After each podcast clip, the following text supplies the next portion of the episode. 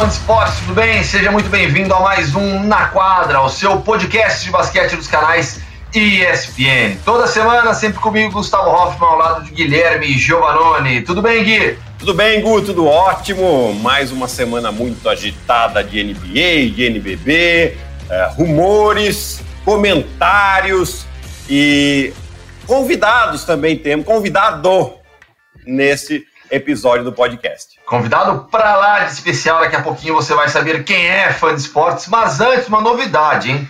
Estamos agora nos mais variados agregadores, aplicativos de podcast. Você pode escolher o seu favorito e procurar por Na Quadra ESPN. Novo momento aqui do Na Quadra para você ouvir, como eu disse, em qualquer aplicativo, nos mais variados agregadores de podcast. É só pesquisar lá por Na Quadra ESPN e seguimos também no YouTube dos canais esportivos do grupo Disney, tá certo? Então, pesquise aí, se inscreva no nosso podcast para acompanhar tudo de melhor do basquete nacional e norte-americano. A gente está falando um pouco de europeu, viu, Gui? A gente tem que falar mais de, de Euroliga, mais do, do, basquete na Europa também, que o pessoal gosta. E tá pegando fogo, né? O Barcelona tá na liderança, é. você tem o Real Madrid em segundo, o Armani Jeans Milão em terceiro.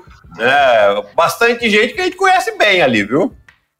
É, então. Aliás, ó, por falar em basquete europeu, norte-americano e nacional, o convidado do programa, ele conhece tudo isso. É verdade. Né? Já viveu toda essa realidade. Anderson Varejão, seu ex-companheiro de seleção brasileira. O Varejão gostou e participou da nossa discussão da semana passada sobre os super pivôs. E ele te mandou alguns áudios falando sobre o Jokic e o Embiid, né? Exatamente, né? Primeiro ele começou falando do Jokic, que foi novamente eleito o jogador da semana. Vamos ouvir aí. O Jokic é um, um jogador diferenciado, realmente, é, pela altura dele, é, pela movimentação de pés que ele tem, é, como ele. a visão de jogo que ele tem também, a maneira com que ele é, faz as bolas com os pés trocados, usa muito bem as duas mãos, tem uma dá uma parábola muito boa na bola de acordo com a necessidade, a bola mesmo assim cai. É, claro que tudo isso é, acontece pelo talento que ele tem, a maneira com que ele treina, a dedicação e tudo mais, mas o ataque do Denver é importante para isso também. É um ataque que a bola sempre passa por ele, ele é sempre né, um, meio que um, um pivô ali do.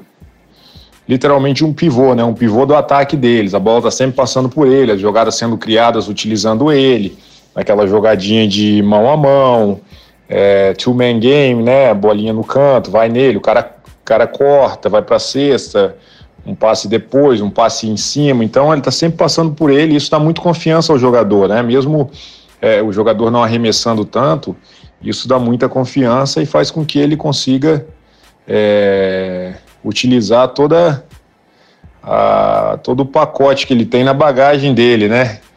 E o, e o todo o talento dele, que, que isso é dele mesmo, e todo o treinamento que ele coloca em cima. É um cara que tem uma mão boa, tem um arremesso bom também, e, e não é surpresa para ninguém. Ele está se destacando dessa maneira, como foi né, essa, essa última semana. Tá aí, Nicola Jokic, que mantém o nível. A gente vai falar sobre o Utah Jazz no programa é, dessa semana também. Graças ao Jokic e o seu time, o seu, seu, seus Nuggets, é, o Utah Jazz perdeu a sequência de vitórias. Mas, Joel Embiid, o que, que o Varejão pensa sobre o Embiid, Gui? Vamos escutar agora aí, porque ele falou bastante coisa legal e, qual, e quais são os pontos fracos do Embiid também. O Joel Embiid é um cara é, muito talentoso também, tem uma movimentação muito boa, forte, um cara que sabe jogar lá embaixo, um cara que, que tenha aquela como é que fala, né, a catimba do brasileiro, sabe provocar, sabe, é, é, tem a malícia de, de pegar as faltas, de, de jogar dessa maneira. Tem um arremesso bom de fora também, não, é um arremesso assim excelente, mas como ele joga com, com muita liberdade no ataque, com muita moral, ele tem um arremesso bom, ele tem treinado também bastante em cima disso, pelo menos é o que eu escuto. está chutando as bolas de fora, mais bolas de fora. E ele é um dos jogadores mais importantes ali do, do Sixers, né? Até que quando ele não joga, o time não, não rende, né? Não, não vai muito bem. Joga muito em função dele, no post-up, né? Embaixo, na, de costas para cesta, de frente também. É um cara que, que, que realmente, re, também diferenciado. É, são do, dois pivôs, no caso, a gente falou do Jokic dele, que que fazem as duas coisas, né? Eles jogam de costas e de frente para cesta. São dois caras que é, que hoje em dia são raridade, né? Todo mundo hoje em dia mais querendo jogar de fora, mais arremessando de fora e tudo mais, e eles ainda conseguem fazer o, os dois, né? É, uma coisa que é uma preocupação sobre o, o, o Joel Embiid é, é a parte de como ele estará fisicamente nos playoffs, né? e pode sobrecarregar para ele, né? As equipes vão focar mais em cima dele e tudo mais. Então, é, isso sempre será uma uma incógnita, né? Uma, uma, uma interrogação de como ele estará fisicamente. É tanto que de vez em quando o time tem que descansar ele e tudo mais por causa do joelho dele ou por causa de como ele está fisicamente. Mas é um cara de muito talento e diferenciado também. Sempre muito bom ouvir quem foi da posição, assim como você, que quem viveu a experiência na NBA. É, e, e, e, o Varejão, ele, ele conhece muito bem o ambiente da Liga Norte-Americana. Né? Exato, né? Ele, você vê que ele fala com propriedade, ó, oh, eu tô escutando, eu escutei falar que ele treina muito, é. né? O próprio Jokic, ele, ele já entende o porquê que o Denver funciona tão bem, né? Então, que, que as coisas realmente passam. Quando ele fala que o, que o Jokic é, é, o pivô, literalmente, na verdade, ele quer, ele quer dizer que é um armador também, né? O pivô no ah. sentido de armar as jogadas ali, né? É, é, mas é, é claro, é, é um cara que viveu intensamente NBA, viveu intensamente Euroliga, né? Foi campeão da Euroliga também, né? E viveu intensamente também, mesmo que por pouco tempo, o basquete brasileiro.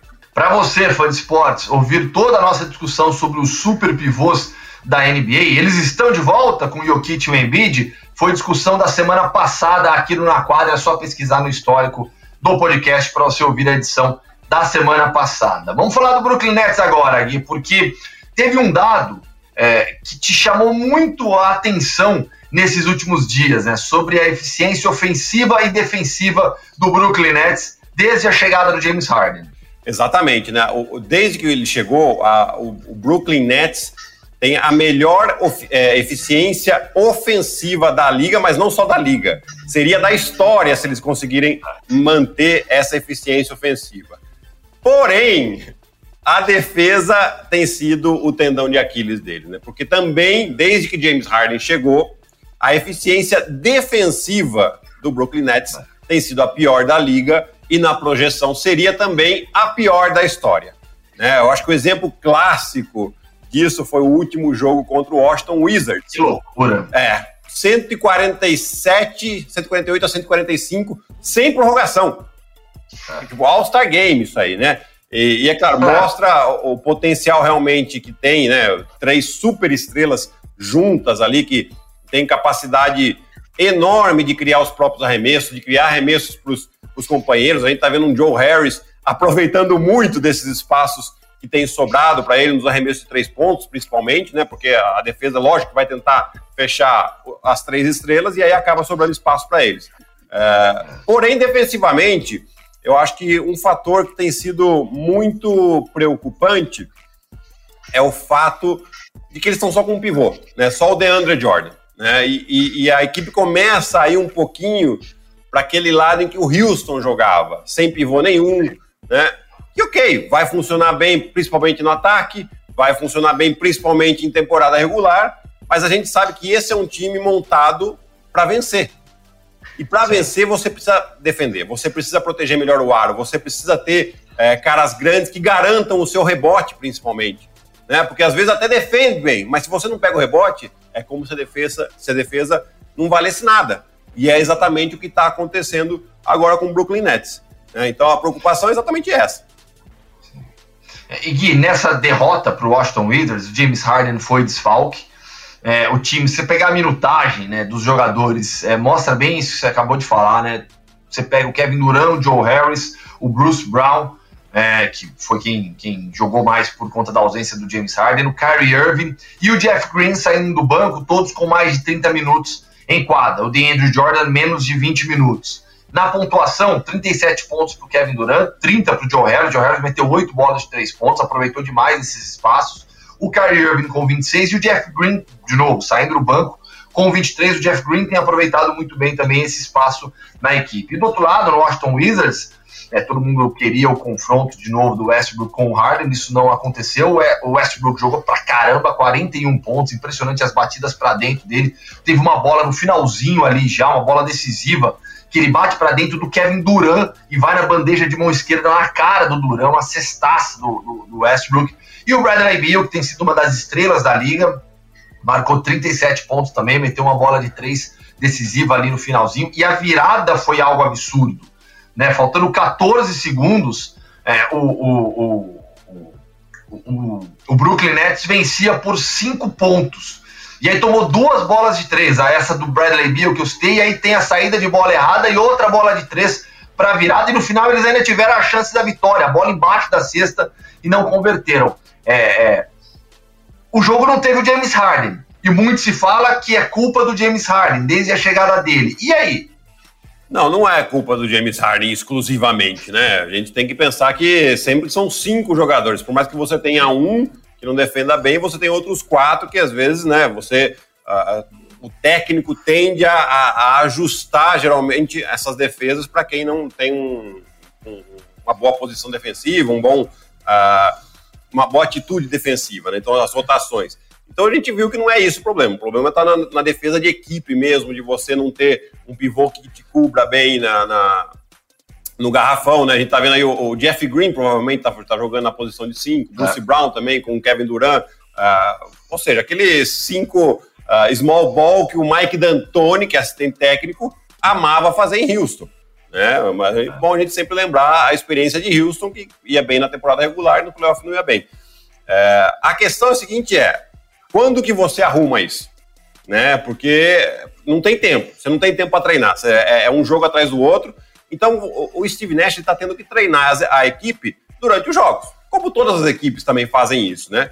Porém, é uma situação muito mais emergencial, é uma situação uh, muito mais nova, porque o James Harden chegou com a temporada já em andamento, e não tem jeito, você tem que trocar o pneu com o carro andando.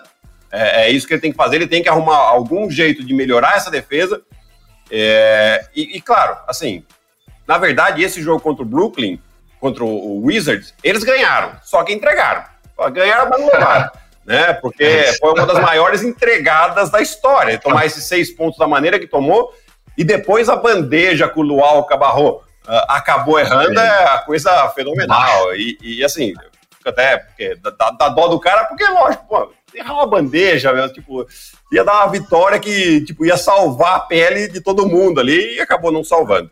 É, então, vale a gente observar como a, a, essa defesa do, do Brooklyn Nets vai evoluir. Né? Eles nessa terça têm um jogo, uh, não sei que horas você, ouvinte, está nos acompanhando, nós, nós, estamos gravando na terça de manhã, às 9 horas da manhã, esse podcast, e à noite temos um Brooklyn Nets e Los Angeles Clippers. Né? Então já, já é um primeiro uh, confronto interessante, porque na sexta tem uma outra equipe que está começando a evoluir, que eles se enfrentam também, que é o Toronto Raptors. Então é uma semana uh, bastante importante para essa equipe do Brooklyn. Vamos ver, vamos ver realmente como que vai lidar com essa situação da defesa o Steve Nash, porque você né, citou o Mike D'Antoni, o Steve Nash era um dos símbolos daquele Phoenix Suns do Mike D'Antoni.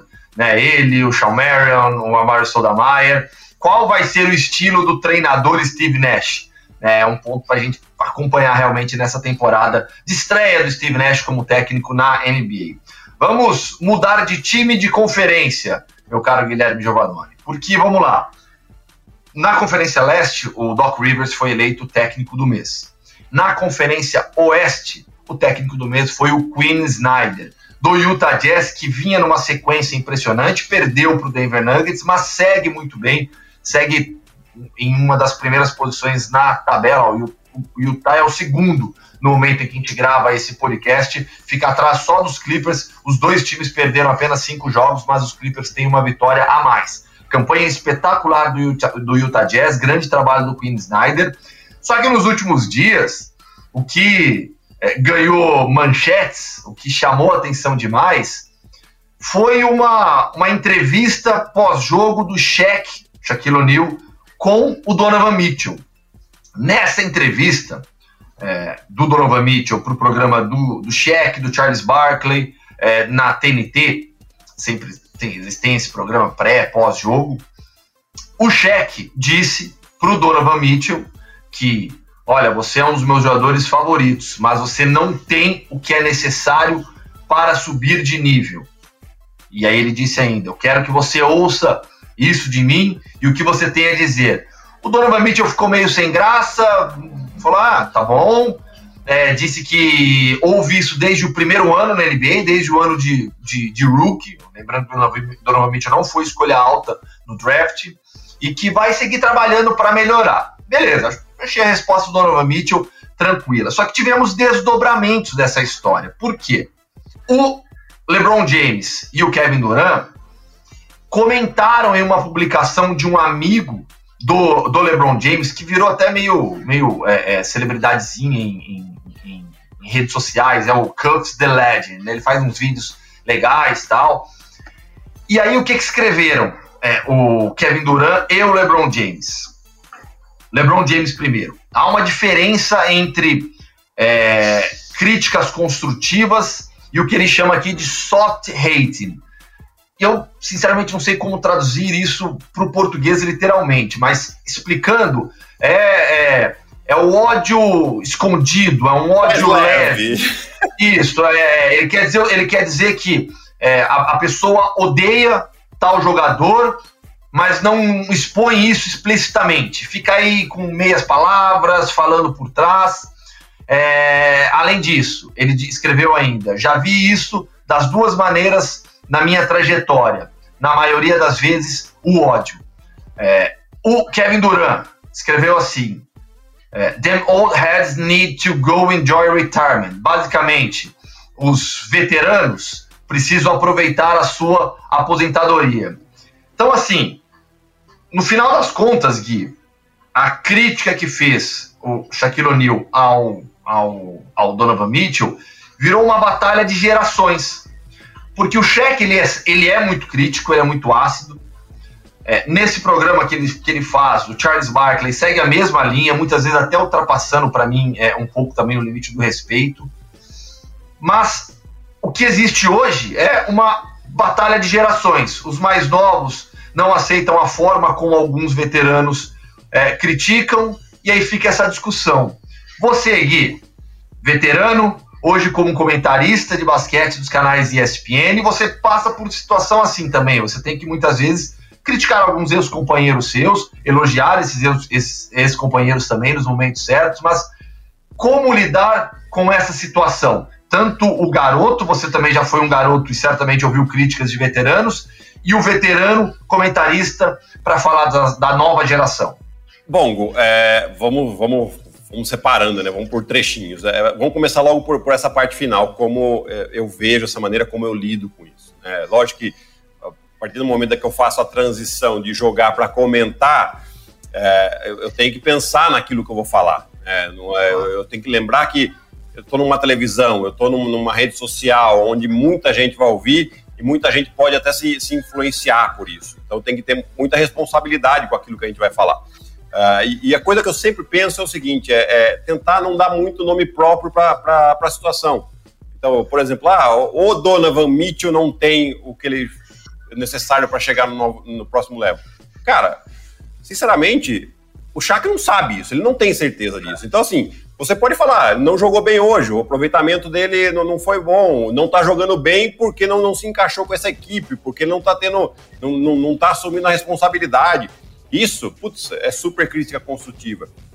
Agora, eu sinceramente não gosto do que o Shaq fala, é, exatamente por isso, porque qual que é o nível de intimidade, qual que é o nível de conhecimento do Shaq no dia a dia do Donovan Mitchell?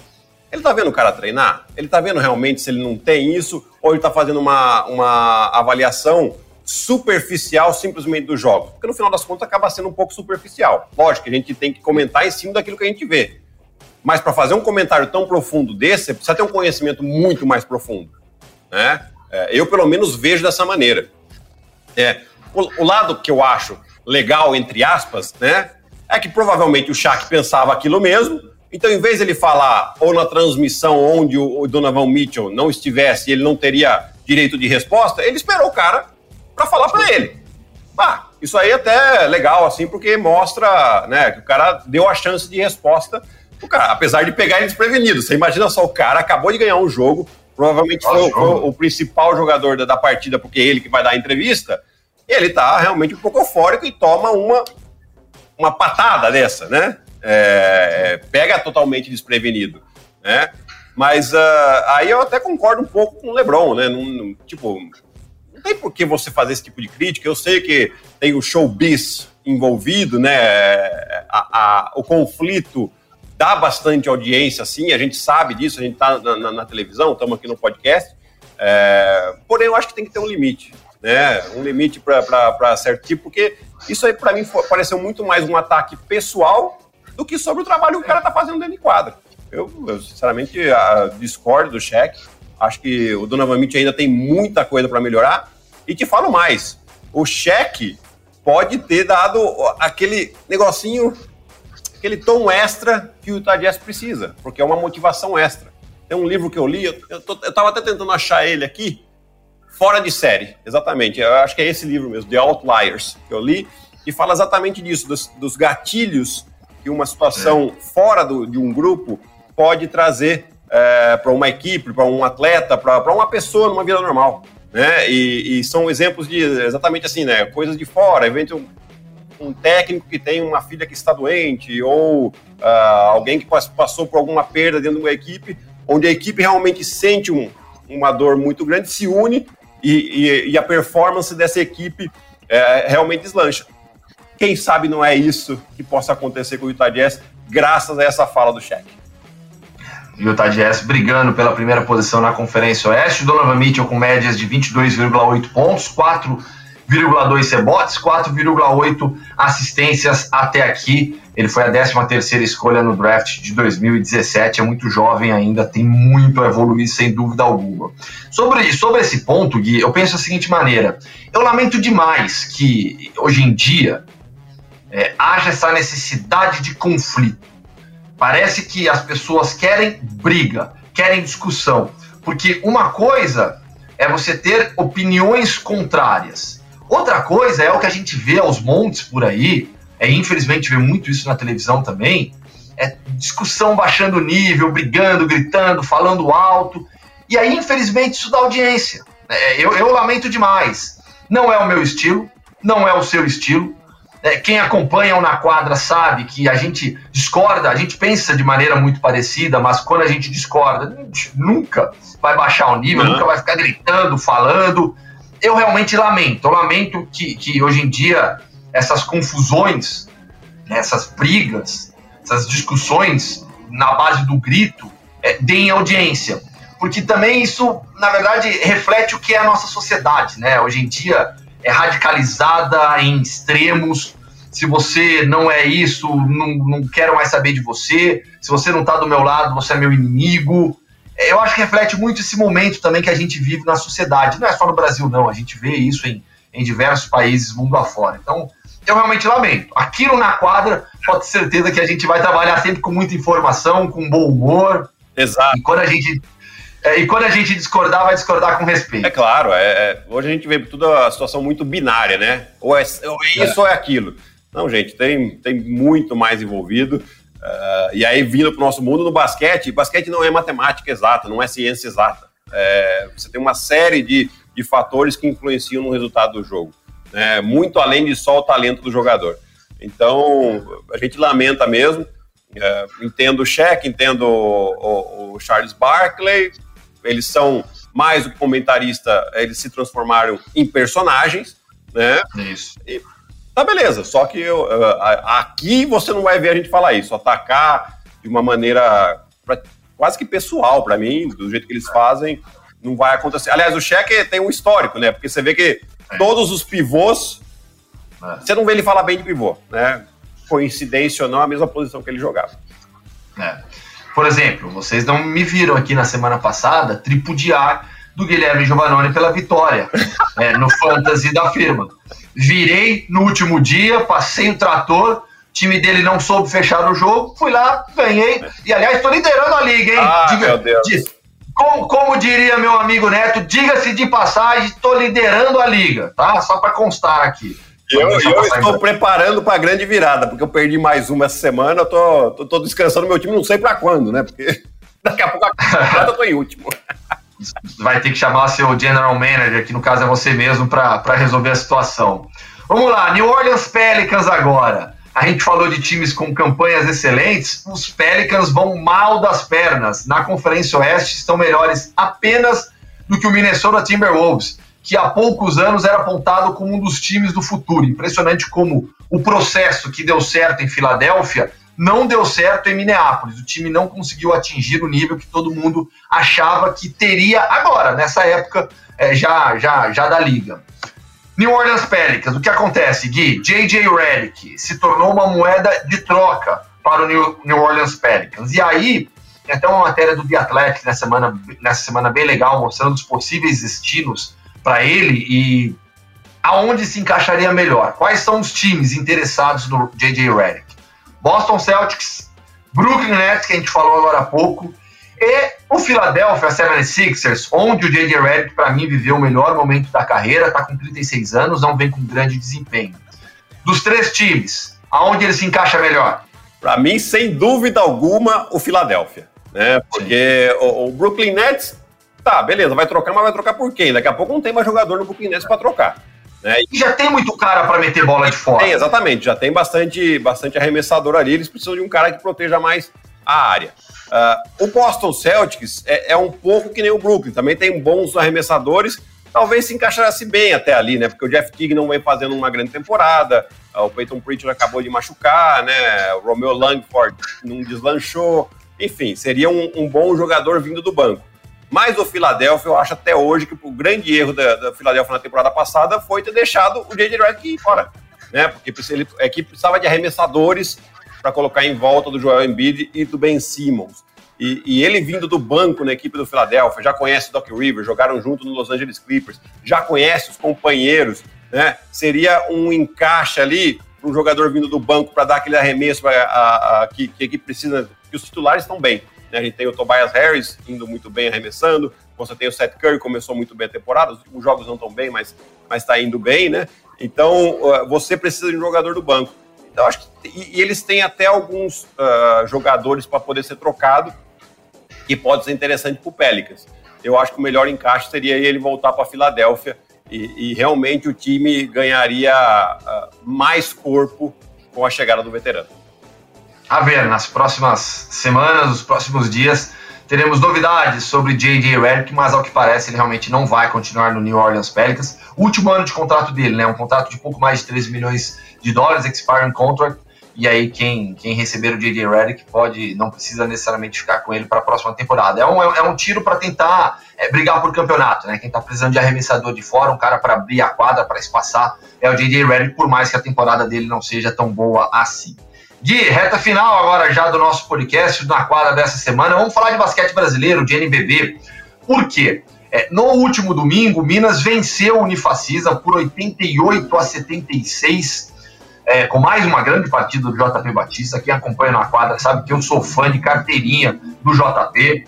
Somos, somos. É que eu sou, sempre fui fã só. Você foi companheiro dele também. Você tem esse pequeno diferencial. Você conhece ele bem mais do que eu. Mas 17ª vitória consecutiva do Minas no NBB. Perdeu na estreia e venceu todos os 17 jogos seguintes. Perdeu na Copa Super 8. Então não está invicto a, a, a todo, todo, a tantos meses assim. Mas no NBB encaixou essa sequência incrível, 17 vitórias consecutivas, um time bastante equilibrado, com alguns veteranos como o JP, alguns jovens extremamente talentosos como o Gui Santos, outros jogadores que dão um ritmo excelente, o Parodi, que você jogou é, junto também no Corinthians. É, Minas é, é, é, real concorrente ao título. Né? A gente fala muito de Flamengo e São Paulo, que decidiram a Copa Super 8, vem na sequência na tabela né, do NBB, Flamengo segundo, São Paulo terceiro, mas esse time do Minas vai mostrando um equilíbrio muito forte. Exato, e um ótimo trabalho do Léo Costa, né? Ele já, já tinha feito bons trabalhos com a equipe de Macaé, lógico, um orçamento muito menor do que essa equipe do Minas, e agora, uh, com aquele começo, na verdade o começo foi um jogo, né? Muito ruim que eles fizeram contra o Flamengo, cheio de desfalques, os americanos ainda não tinham chegado, uh, o Ronald não jogou, uh, jogador afastado por questão de Covid também, então, e aí eles tiveram uma estreia muito ruim. Porém, o, o, tempo de trabalho ali foi pagando muito bem a equipe do Léo. Né? Você vê, como você já citou, é uma equipe muito bem balanceada, né? com um time titular é, muito forte, com o Parodi, com o, o Shaquille Johnson, o David Jackson, que já foi MVP, JB Batista, que já foi MVP de NBB, e o Nesbitt, que já foi campeão com o Paulistano e com o Flamengo. E aí você pega do banco, né? Você tem o Gui Santos, como você citou, o Davi sempre vem muito bem, o Ronald, ou seja, e o Rafa Moreira, que abre muito bem a quadra e está jogando muito bem esses últimos anos. Né? Então você vê, é uma equipe muito bem balanceada, que tem um, um elenco bastante profundo, né? É, tem o Queiroz também, que sempre entra muito bem. Acharam o Queiroz! Mas, mas esse, esse, é o Queiroz bom. Esse é o Queiroz bom, é, e, e, sempre entra muito bem é, nos jogos do Minas. É, então, assim, tem um equilíbrio muito bom, né?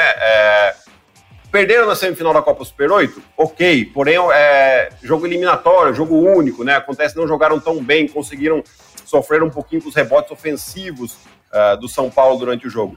Porém, é uma equipe muito bem equilibrada, tem jogador experiente, campeão, que sabe jogar na hora decisiva, né? Na hora decisiva aparece e tem muito talento, principalmente ali com Parodi, com David Jackson, uh, jogadores que têm pontos na mão e que podem colaborar muito para a equipe do Minas nesses momentos decisivos.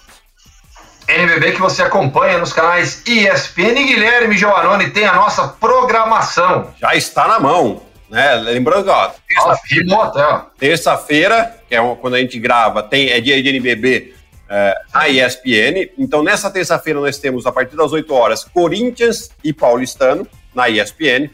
Na quarta-feira, rodada dupla de NBA, como você já está acostumado por aqui a partir das 9 horas com Indiana Pacers e Milwaukee Bucks.